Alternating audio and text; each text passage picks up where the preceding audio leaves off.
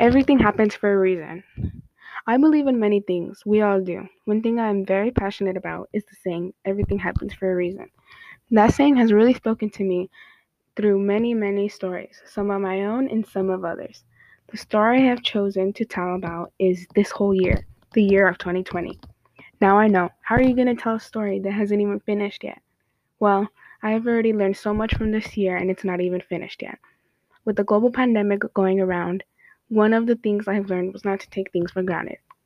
With some of my members catching the virus, I believe that God that was God's way of telling me not to take them for granted as well.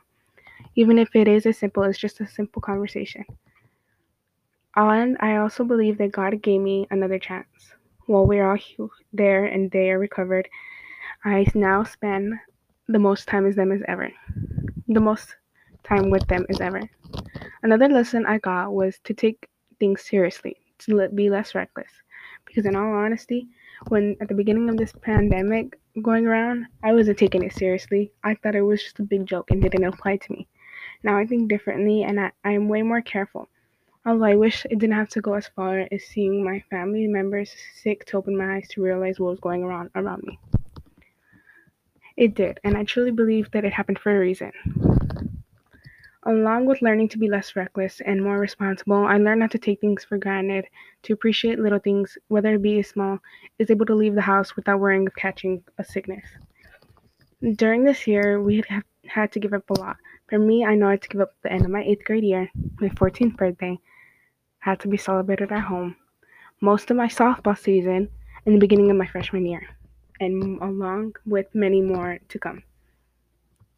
As sad as the circum- circumstances are, I am beyond thankful for having all my loved ones still with me, and I pray it stays that way. I pray for others and family households that had to deal with the loss of loved ones, the businesses who had to close down. Everybody, I pray for everyone.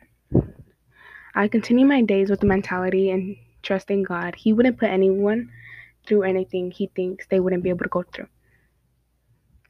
This has always been my way of thinking and will continue to be because it fits with my well strong belief, as if I have said before.